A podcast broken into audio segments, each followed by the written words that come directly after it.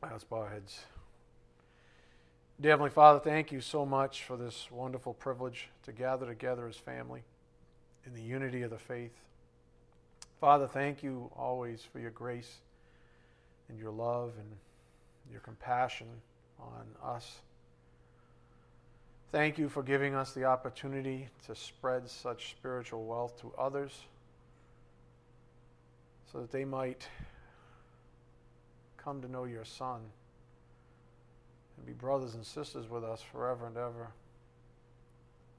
Father, thank you for the inspired Word of God, the very bread of life. Most of all, thank you for sending your Son, the Word Himself, to die on a cross in our stead. We do just ask for your blessings on this evening's message. May it be edifying for our souls. We ask these things in Jesus Christ's precious name. By the power of the Spirit, we do pray. Amen. Again, why are the apostles so encouraging by grace? They were prepared. Uh, from Tuesday's lesson, just some additional wisdom, uh, good wisdom on weakness. On the topic of weakness, 2 Corinthians 12 9 through 11 is in view. Weaknesses are good because they cause us to turn to the Lord, to rely on Him and His power and grace rather than our own. Is that not divinely good? When that happens to us, when we realize that we are weak, that in our weaknesses, uh, that's when we are strong, as Paul would say. So, isn't it good to be helped in getting out of the way? Because we're our biggest and We can, you know, I always get a kick out of that because everybody likes to say, oh, Satan, it was Satan. And it's like, no, it wasn't. It was you. Your flesh is worse. Than, I mean, Satan doesn't spend time with you, he's got bigger fish to fry. It's you, it's your stinking flesh. And if you can just get out of your own way, uh, life would be a lot easier for all of us. so, as Scott said on Tuesday, so thanks to God is in order. Thank you, God, for, for helping me get out of my own way. I'm just this wretch of an individual. So we embrace our weaknesses. And that's what Paul was saying uh, in truth. So this is sound wisdom from a godly perspective on the topic of weaknesses. And I was thinking about it in the context of Sunday's lesson and Tuesday evening's lesson, things such as we, you know, we, we talk about weaknesses, and I think, and I'm biased because I'm a man. And so, you know, strength to a man is, you know, physical or some kind of a, you know, power, let's say, in, in the society that we live in. But when we're talking about these kinds of things, these kinds of weaknesses, um, it's things like unforgiveness. That's a real weakness. And you can be a 350 pound lineman for the Patriots and still be very weak. So when we're talking about weaknesses, we're talking about such things as unforgiveness, uh, weakness in judging others. I mean, how many of us judge as a habit? How about jealousy? How about envy? How about causing strife? I mean, some people just like to stir the pot and then leave the room. And they get a kick out of it. I don't get it, but people do it. How about coveting? How about doubting? And the list goes on and on. And so there's a whole litany, if you would, a list of um, weaknesses that are real. These are the real weaknesses. However, the world tries to focus our attention on human weaknesses, such as, you know, a lack of strength or a lack of intellect or a lack of social skills, et cetera, et cetera. And, and, and it tells us that those are the real weaknesses. That as long as you have strength, intellect, social skills, etc., you're doing okay what, the, what we need to understand is that the weaknesses that are in the Bible, they're on a different plane. And this is how a, an extroverted, seven foot tall PhD in astrophysics can be by far the weakest person in a room. And oddly enough, the world has fostered this weakness in him or her because it never suggests that he or she is anything but super strong. So if you're seven foot tall, you know, you're outgoing and you're you have a PhD in some advanced science or something, you know, you're really smart in other words. The world will never suggest that you're not strong. The world will literally do just the opposite. It'll um, the world will covet you even because of you know what it perceives as strengths in you. And I think we can get caught up in that. That's the point that the Spirit's making here at the outset. I think we can all, excuse me, get caught up in such things. And that's the basis of all lies that have their roots in the father of lies, the devil himself. That we are strong when we're not, when we're actually weak, when we should recognize our weaknesses. Uh, he'll convince us, in other words, that we're strong. And think about it this way if Satan were here right now, he'd want to seduce you. Excuse me, I got something in my throat. If Satan were here right now, he would want to seduce you. And he'd be so good at it that you'd hardly know he was even, even doing it. He would maybe just drop a little hint here, a little compliment there, a little sprinkle of flattery over there, and talk just, I don't know if he'd talk like that, but probably be creeped out if he did, right? You guys are like, oh, that guy's creepy. be looking to be a buddy for a save, you know. So he would want to seduce you, and he'd be so good at it, guys and girls, that you wouldn't even know it. You'd be in the clutch of his hand and you wouldn't even know it. In fact, as is typically the case, unless you're Jesus or Job, etc., Satan's not going to seduce you personally. So when I say Satan, I'm talking about his delegates as well. He's going to use those closest to you as his agents. The ones you've already, excuse me, granted access to the inner sanctums of your soul. He's not stupid. He knows how to get to you. Some of you have iron shields. You have, you know, gold plated armor, titanium armor. But that's not where the attacks come. The attacks come from the soft underbelly that the ones that you are close to get access to. And so Satan's not stupid. He will infiltrate you from one, two, three, or more degrees out. He's going to find a way to get to you personally. And he's going to find a way to the inner sanctums of your soul. And so that's one of the things that the Spirit's been teaching us is that we have to, it's not that we become untrustworthy of those that we love, we just have to be expectant of the flesh of those we love. Because we do grant access to those we love, and our guard is set down. And because of that, we're vulnerable. So also, I was thinking about this uh, in the case of churches, even. Even a church like this one. This is a lovely church. We have a wonderful family here, but it's not perfect. He'll use one member to seduce another. That's why I'm always on high alert whenever a new person comes into the church. I really am. You may not see it in me, but I am. Whenever a new person walks into this church, I'm on very high alert. All for your sakes, as well as theirs. Because they're not the only weak people, you are as well. So, I mean, I love the idea of new people, but I want to ensure that they are not going to cause any disturbances or even be disturbed by others in any way that either party stumbles. So my eyes are always open, as should yours be. And by the way, when I use the term seduce, I'm not just talking about in romantic ways. That's obviously uh, a principal uh, concern, but that's not all I'm talking about. I'm not talking about seducing romantically. I'm talking about all evil.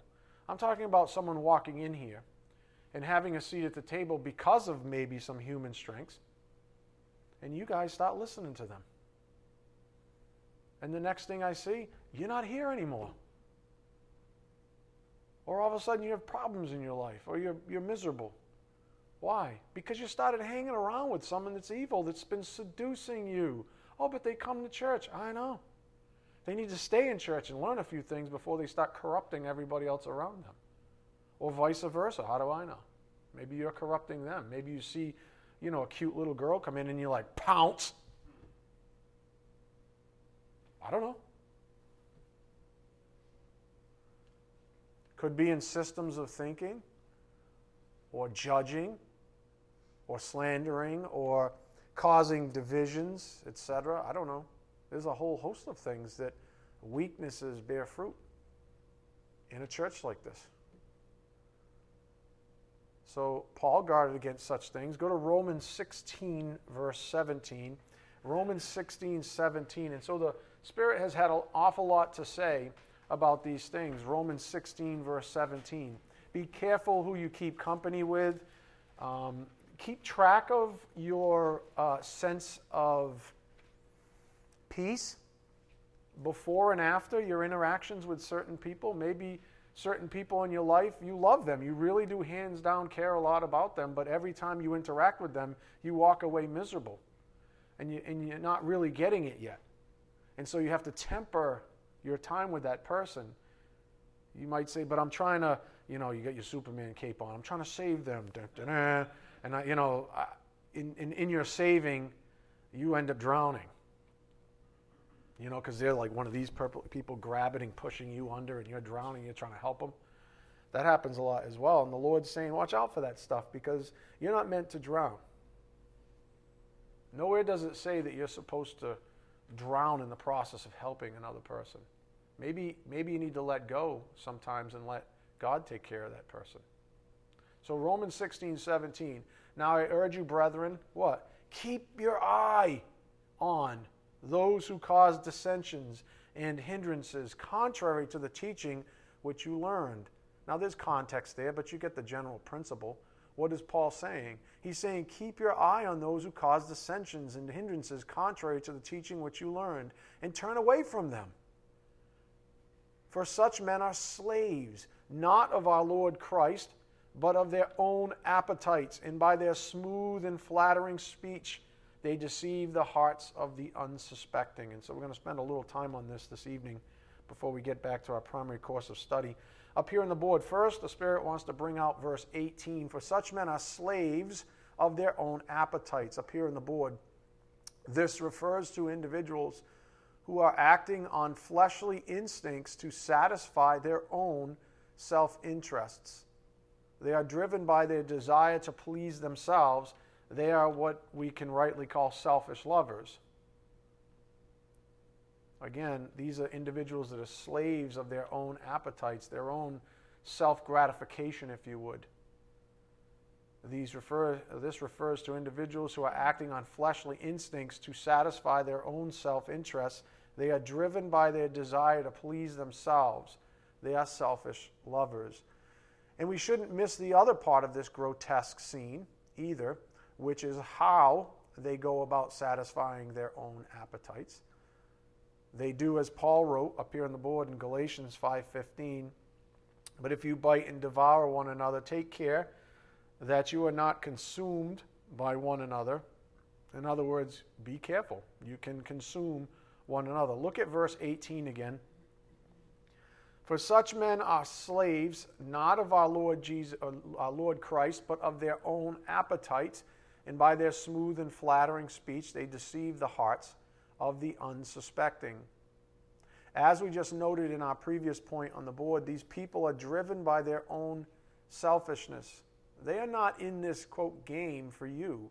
They are slaves themselves, slaves of unrighteousness. That's harkens back to Romans 6 in the same book. But they, because you're either a slave of righteousness or a slave of unrighteousness. And these individuals are slaves of unrighteousness, fulfilling their own appetites, their own self desires. And um, so, again, as we just noted in our previous point, these people are driven by their own selfishness. Like all of our enemies, they are selfish lovers. They love self, not us, regardless of what comes out of their mouth. Think about it. Um, you know, uh, the Bible describes evil or even Satan, you know, his words are smooth as butter, smooth as oil. So what's coming out of his mouth is not necessarily what's in his heart. I know there's passages that say otherwise, but it's contextual. So you have to be careful of what people are saying to you. Your enemies are going to lie to you. Typically, we receive lies how? Out of someone's mouth. And so they're going to try to seduce you when you're weak. So, like all of our enemies, they are selfish lovers. They love self, not us, regardless of what comes out of their mouth. As the psalmist says, hold your thumb there, go to Psalm 5 8. Psalm 5 8. So I hope you see what the Spirit's trying to say at the start of class here. He's just trying to get you into the right mode of thinking, how to guard yourself, what to be aware of, some additional perspective that hopefully will become wisdom in your own soul. Psalm 5 8. O Lord, lead me in your righteousness because of my foes. Make your way straight before me. There is nothing reliable in what they say. Their inward part is destruction itself. Their throat is an open grave. They flatter with their tongue. Now, you see that in verse 9? There is nothing reliable in what they say. In other words, what's coming out of their mouth doesn't match uh, their heart, so to speak. You can't rely on what they're saying because they're going to lie to you. That's what a lie is. Their inward part is destruction itself. Their throat is an open grave. They flatter with the tongue. Why? Because they have an agenda. All right, go back to Romans 16, 18, where we see individuals with a selfish agenda. They are slaves, a selfish agenda. They are slaves to their own appetites, their own self gratification, their own selfishness. That's what makes them selfish lovers. Because they love themselves. They love their own appetites more than they love anything about you or doing anything for you.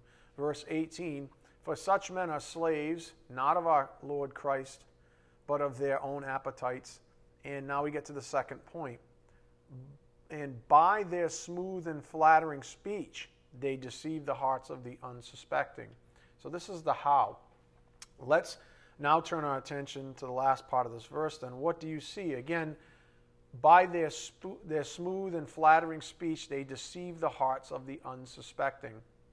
What we see is that selfish lovers don't go after the strong or the wise. Now, think about that for a moment. Selfish lovers don't go after the strong or the wise. In fact, they specifically target the hearts of the what? Unsuspecting. An unwise person, a weak person, is unsuspecting. Maybe the full armor of God is all either absent or only partially there or chinked up, who knows? But these selfish lovers are at least smart enough, shrewd enough to go after the weak. Isn't that what wolves do?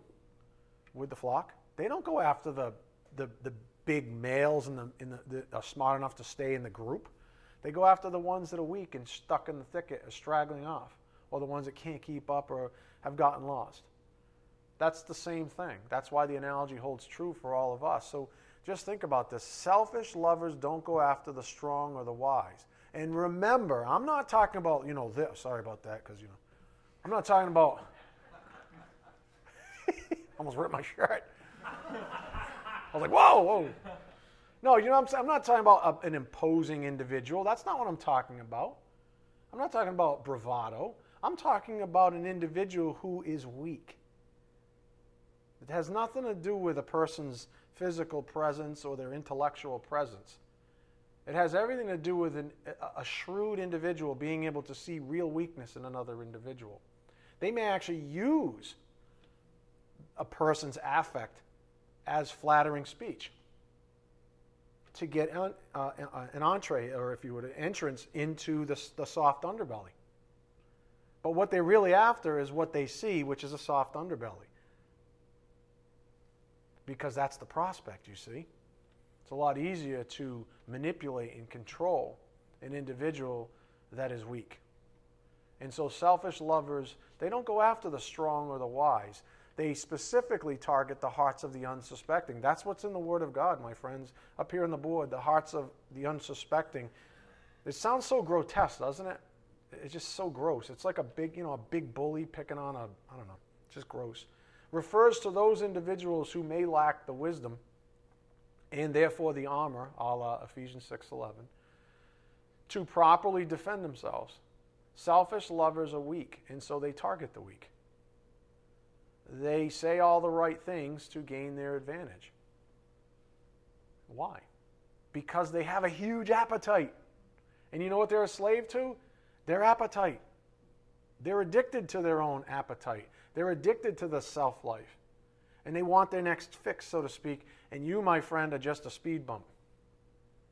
And if they see a weakness in you, they say, This is going to be an efficient kill. I'm going to railroad you.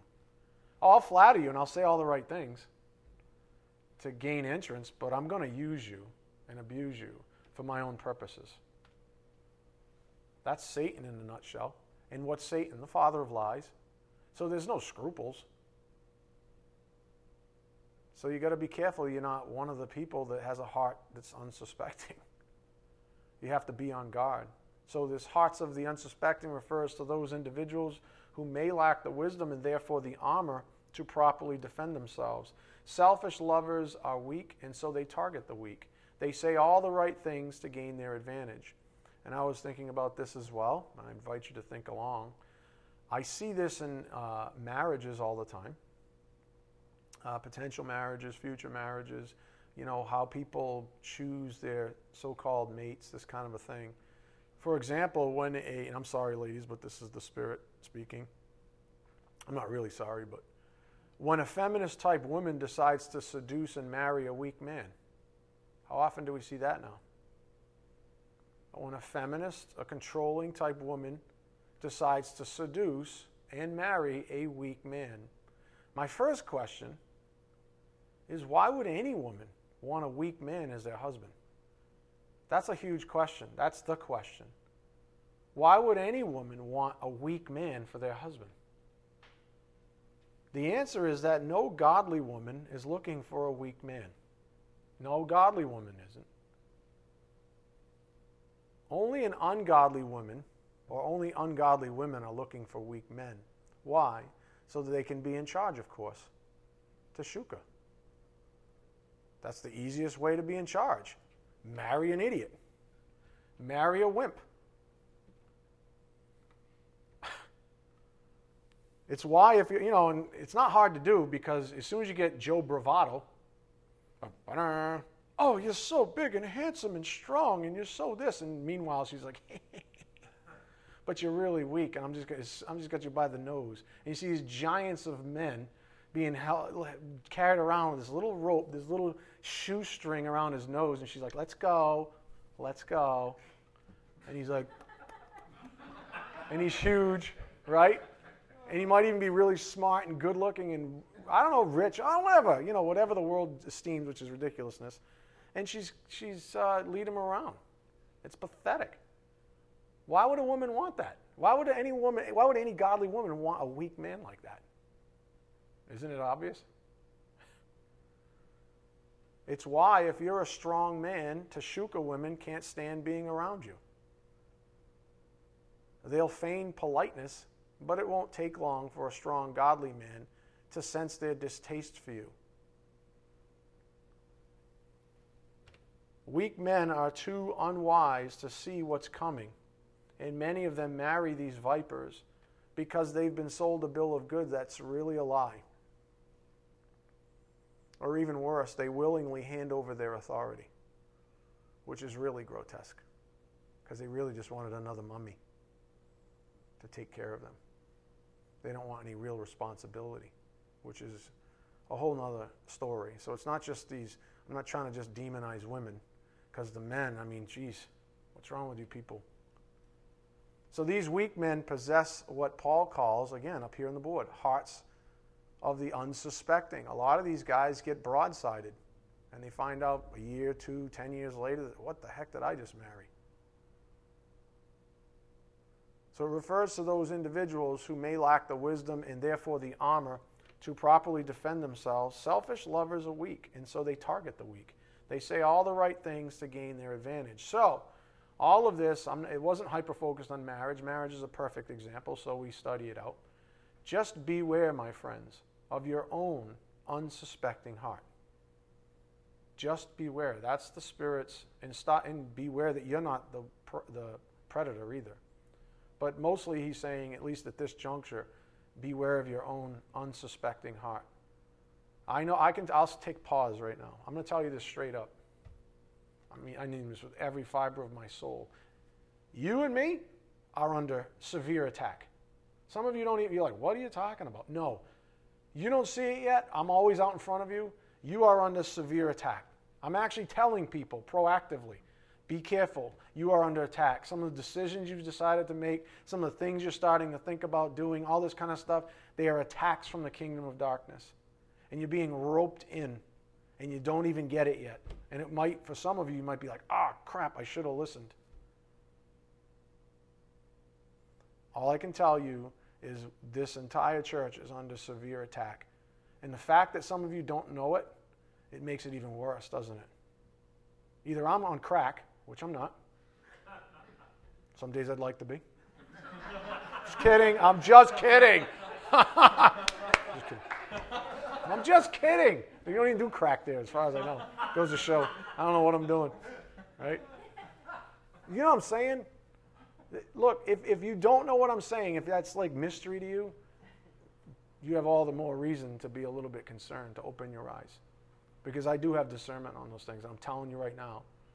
Everybody in here, as far as I know, is under attack somewhere or another. Just be careful. It doesn't mean we can't navigate the waters. It doesn't mean we're not going to survive it. It just means that you're going to have to be on extra alert. It just means what he's been saying for months now. If you don't have that peace that Jesus Christ himself promised you, it's because there's something else you're not aware of. It could be people, it could be circumstances, it could be some of the choices you've made. And they're getting progressively worse. And some of you are blaming Satan. Oh, Satan's after me. It's not Satan. It's your own lack of wisdom and your lack of awareness. It's your own unsuspecting heart. Do you understand? So just beware. So that's my little side thing. I've been meaning to say that for a while now because I see it. And I don't see it getting easier. I see it getting harder, frankly. So you guys are all, you know, oh, poor Frank. What if he goes to home and be the Lord? You don't have to do it anymore. I'm just saying. Promotion for him. Frank's probably like, what are you talking? Frank's listening right now. I said, dude, you already wrote me off. We're praying for you, Frank. You know, Lord's will be done. I'm just saying, you know. 2 Peter 2.19 before I get myself in trouble. For by what a man is overcome, by this is he is enslaved. That's the warning. Be careful what you're overcome by. Be careful that your unsuspecting heart is not overrun by your friends, by your coworkers, by media, whatever's getting into your soul, whatever you're letting on the inside of the armor, thinking it's, you know, okay. By that you will be enslaved if it's no good. If you're infatuated with the wiles of a selfish lover, then it's only a matter of time that you will be a slave to that person. And remember, I can't stress this enough, uh, especially it seems young people, and I don't mean to target you, but it seems disproportionately targeted towards young, younger people because it's just an experience issue. Any person who's trying to take you away from the love of God is an enemy of God. Any person who's trying to take you away from the love of God is an enemy of God. It doesn't matter if you think you, you know, but I love them. It doesn't matter if you think you love them or not. That's not the point. Go to 2 Corinthians 6:14. 2 Corinthians 6:14. But they're my best friend. Yeah, but they don't like Christ. They're an enemy of Christ.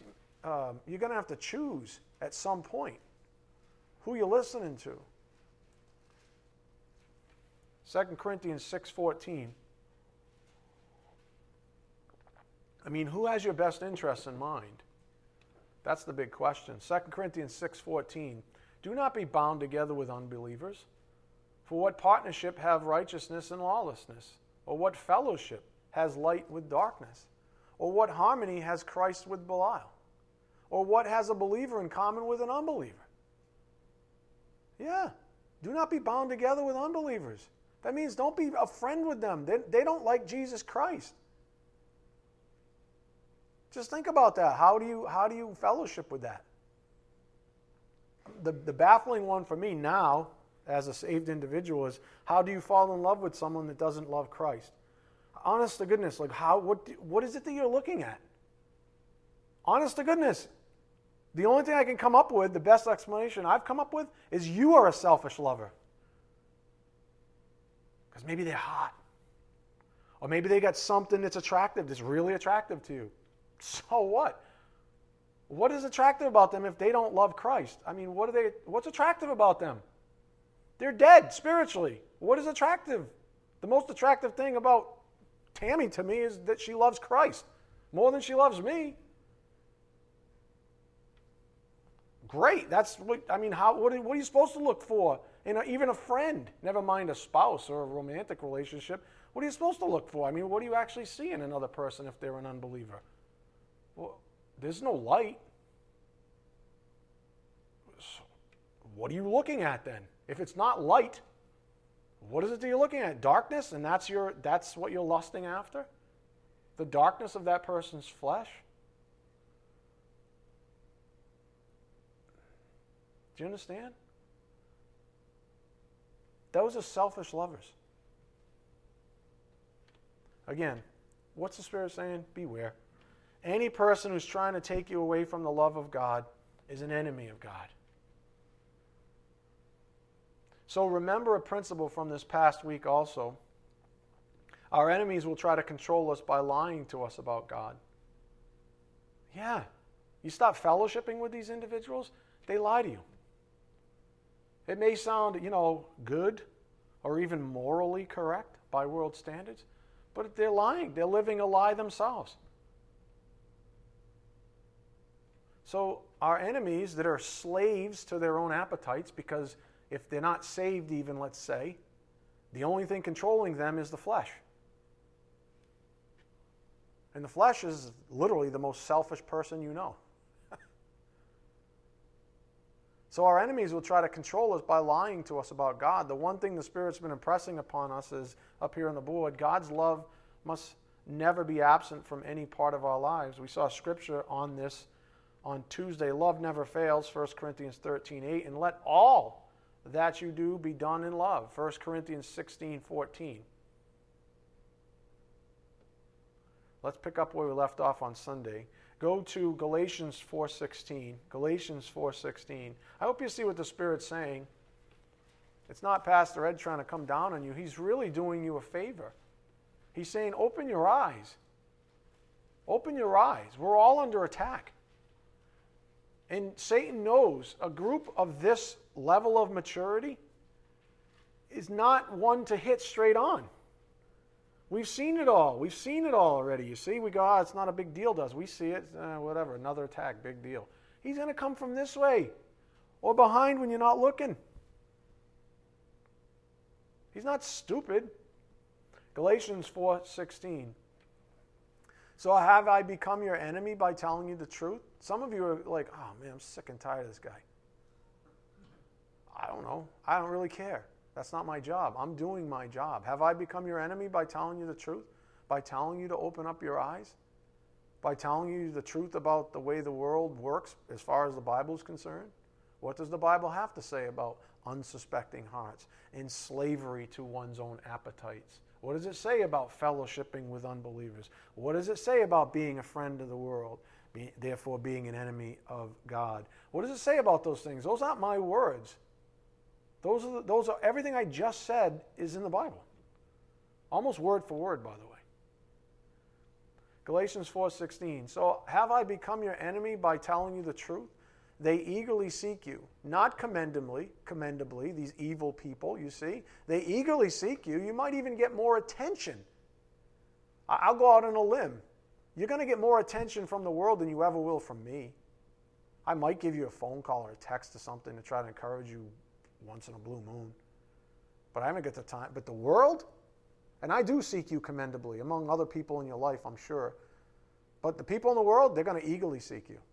You're going to be more popular to them than you're going to perceive you are to me, which is not true, but that's the lie. You see, I love you more than those people at church. They don't, they're not here with you right now, are they? They're not mugging up with you right now, are they? They're not doing this with you. They're not taking care of you. You know, they're not helping you out in a business situation, are they? They're not doing any of this stuff, are they? You never hear from them. They don't love you. I love you. No. That's the lie. They don't love you. They love themselves, and they're trying to get ahead for themselves. Do you understand? And they'll do whatever it takes to get ahead for themselves because they have a huge appetite. And they're selfish lovers. You are a tool to them, you are a pawn. So have become your enemy by telling you the truth? They eagerly seek you, not commendably, but they wish to shut you out so that they will seek them. But it is good always to be eagerly sought in a commendable manner, just like the Spirit's doing with you right now, just like the Lord Jesus Christ, your great shepherd, is doing right at this moment. He is commendably seeking you. He's pouring out His word into your soul, and He's saying, You see, I love you. Don't listen to the lies. I love you. I'm, i love you so much, I'm washing over you right now. I'm cleansing you from that ridiculous day you had, the one you contributed to effectively. It's good to be sought that way.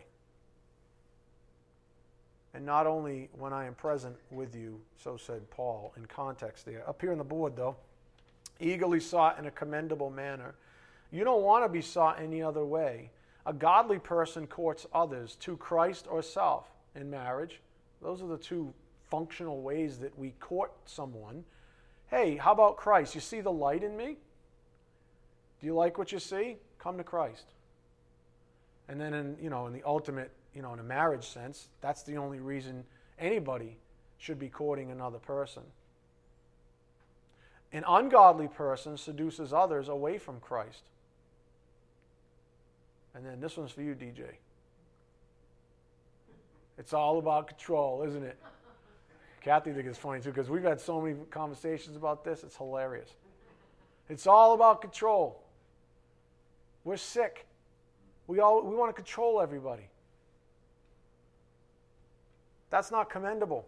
If someone's if someone's um, seeking you to control you for the sake, for the purpose of controlling you, um, that's not commendable at all. A commendable person wants Jesus Christ to be in control of your life. That's why even husbands and, and wives shouldn't try to control each other. They should encourage each other to be controlled by God's God the Holy Spirit, who is the Spirit of Christ. Amen? And by the Word of God. So I've been thinking a lot about this as well lately. This idea of you know it's all about control, and you got the you already heard the laughs back there. And this isn't about me, so please excuse any personal nature of this. It's just to prove a point. When I was a little younger, I'd get together with family and friends, and this phrase would come up a lot, and we'd all laugh about it. But you know, there's so much truth in it. It's all about control. Why do people seduce others into their ridiculous lives? And I'm not saying just in romance, but in every aspect of living. Why do people seduce others into their ridiculous lives? The answer to control them, at least in part. Because there's something good, there's an appetite that's being fed, you see, to control them. For someone with an ungodly agenda, you know, someone who's trying to feed their own appetite, a la Romans 16, 18, the only way they can manipulate and use a person to fulfill their own selfish desires is to first separate them from the love of Christ. Tell them lies. Separate them from the love of Christ. Do whatever it takes. So, why do you think the first Mm. One of the first things that ever happens, the most obvious example is romantically, for whatever reason. One of the first things that I see is a person stops coming to church. They get a girlfriend or a boyfriend, which they shouldn't even be dating in that sense in the first place, but you know how it goes. This is people ignore everything that's good. Next thing you know, they're not here anymore. They're not reading their Bibles anymore because they're too tired from spending all their time with their newfound so called love. You know, the one that's actually doesn't care two bits about Jesus Christ. You know that one. The one who has no light, just darkness. You know that one. The first thing that's done is to separate them from the truth, almost physically. Right? Oh, you know, if we go to if we go to Newport and catch the sunset, we're just not going to be able to get back to your church tonight.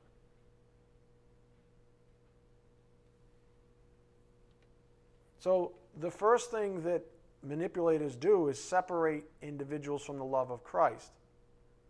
They do this by slowly insinuating that the grace of God isn't sufficient to keep them happy.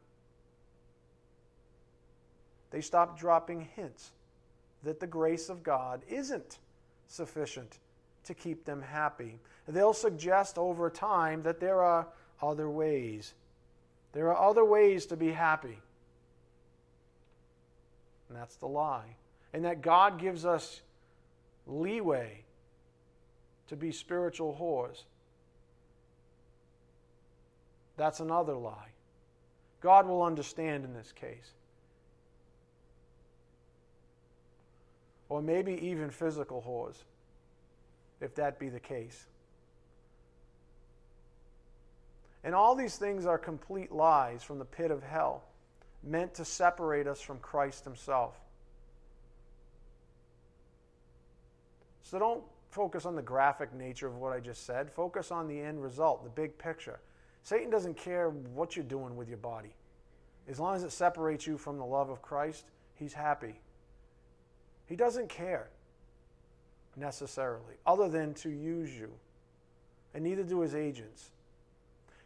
As we just learned, many of you are in possession of unsuspecting hearts. And in many ways, you willingly give ungodliness a place to stay in your soul. You don't just, you know, you willingly do it because you're unsuspecting. You don't fully realize, you don't have the wisdom yet. Maybe that's a result of not learning the Word of God. Maybe that's a result of a lot of things you have neglected over the years. I don't know. That's between you and the Lord. But in many ways, we often willingly give ungodliness a place to stay in our souls. And once it has an outpost in your soul, it begins training up other thoughts. Thoughts that should be forever held as captive to the obedience of Christ.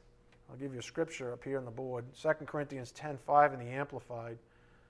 We are destroying sophisticated arguments and every exalted and proud thing that sets itself up against the true knowledge of God. And we are taking every thought and purpose captive to the obedience of Christ. That's the notion. Every thought and purpose should be captive to the obedience of Christ. Well, a person is trying to fulfill their own appetite by manipulating you, by being a selfish lover, however you'd like to look at it. That doesn't work for them. Because if you're trained and your eyes are trained on Christ, you're not trained on them, and they have no power.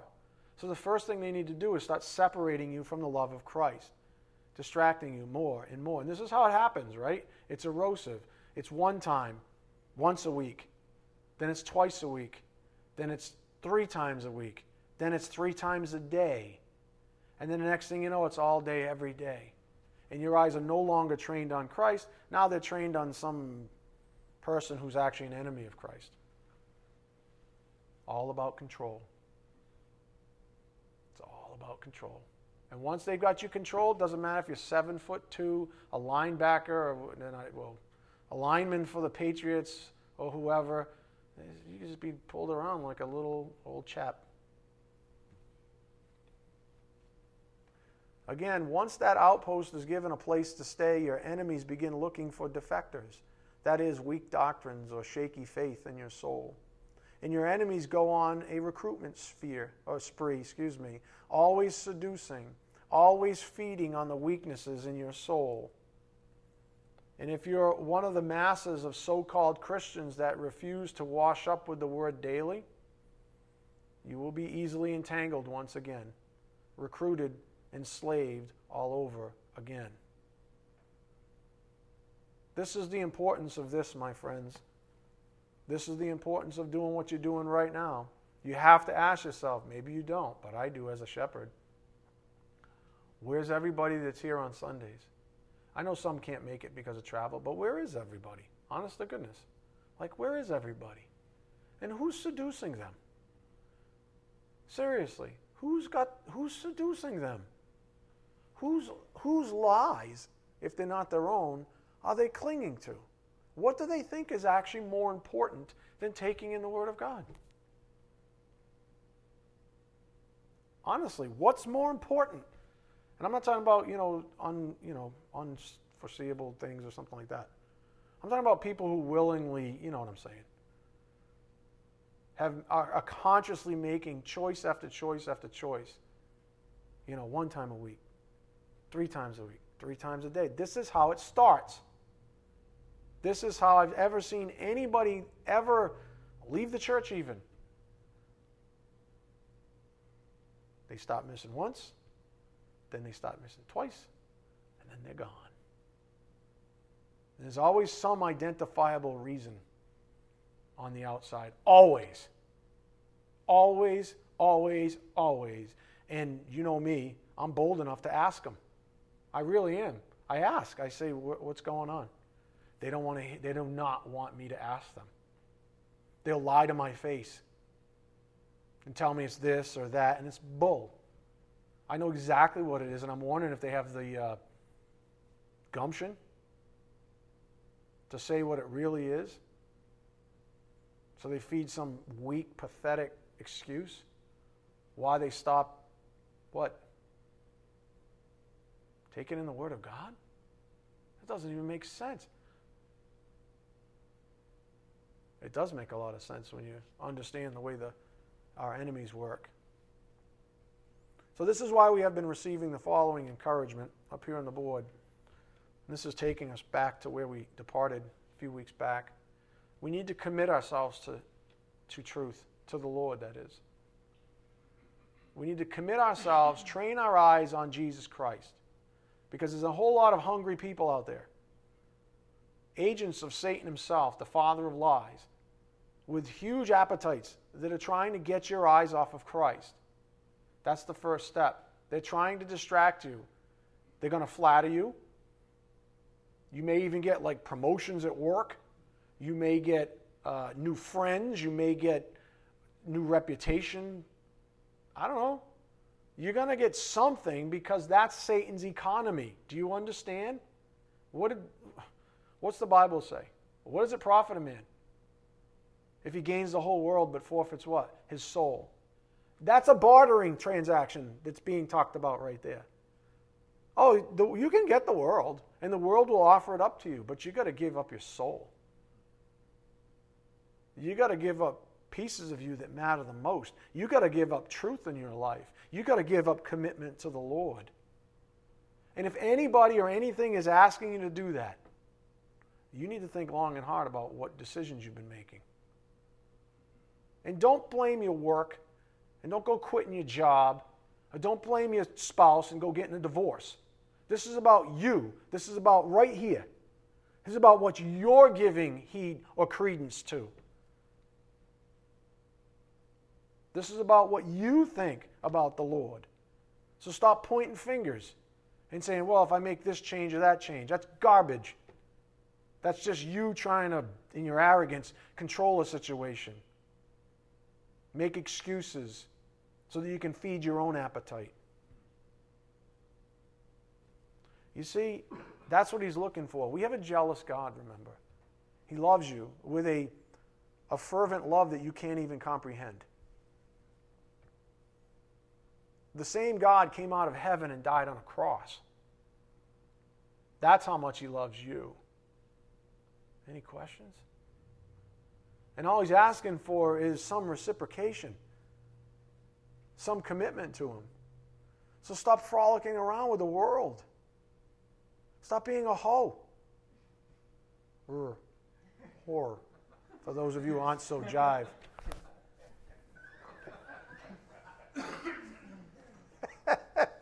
I'm serious. Stop being a hoe. In every sense of the word.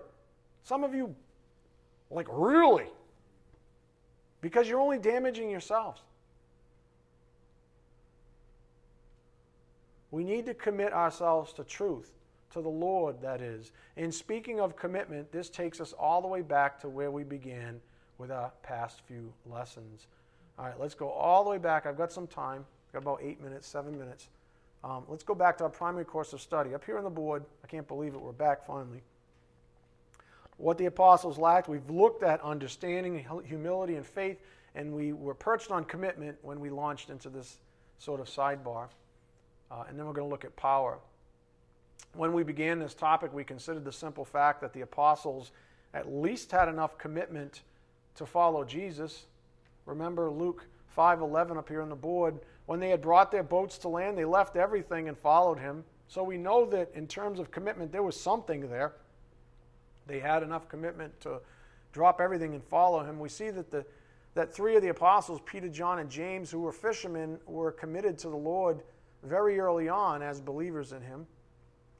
So, to my previous point, it's not as if the apostles lacked all commitment, for they were at least committed enough to drop their fishing business and become fishers of men, as Jesus said. They didn't know what they were doing necessarily, not right away, but they were committed enough to the Lord. Luke 5:10, "Do not fear from now on you will be catching men."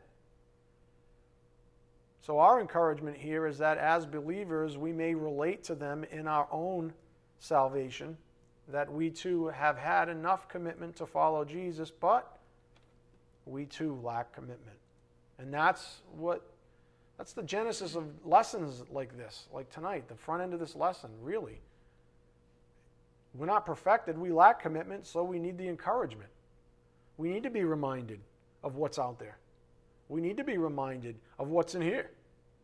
We need to be reminded of our enemies and how, you know, I've used some pretty strong language and we've laughed about it. Maybe some of you cringed a little bit. But it's really way gro- more grotesque than anything that's come out of my mouth.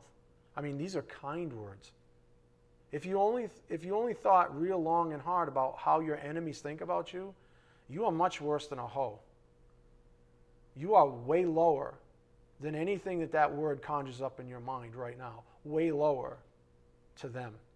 You are a piece of garbage, trash. Don't, think of the lowest, I don't want to get grotesque, but think of way low. You are way lower than anything that has been presented this evening. And you might say, I don't want to think that way. Then you don't want to think in the truth.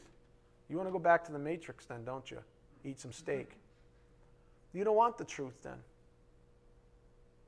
That's not commitment, though, is it? So we too lack commitment. Just like the apostles, we lack commitment inversely proportionate to our faith and maturity throughout our lives. All I'm saying there is that the more faith and maturity you have, the more commitment you're going to have. The less of those things you have, the, less commitment you're going to have. And so God gives grace to the humble. He gives each a measure of faith. Um, keep on learning the Word of God. Keep on coming to class. Laugh with me, cry with me, do whatever it takes to keep on putting one foot in front of the other. If old man Winter can do it, you can do it. Nobody? One foot in front? Nobody? Oh man, you guys are bad. Some of you like, that's an evil show. It is. I apologize, kind of. So let's go back to what we, I've got a couple minutes. Let's go back to that verse we noted a couple of Sundays ago that we didn't have a chance to get back to. It's that verse where Jesus spoke to potential disciples in the presence of his apostles about commitment. Go to Luke 9:62. We'll just sort of look at this briefly and I'll close. Luke 9:62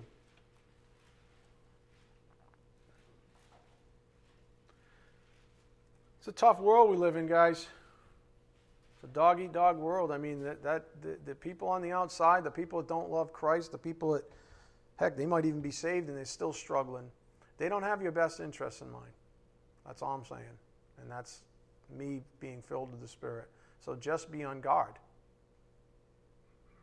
Luke 9:62. Doesn't mean, by the way, as a balance statement, doesn't mean people who love Christ can't love you and show the light because they do that too. This isn't a Debbie Downer course.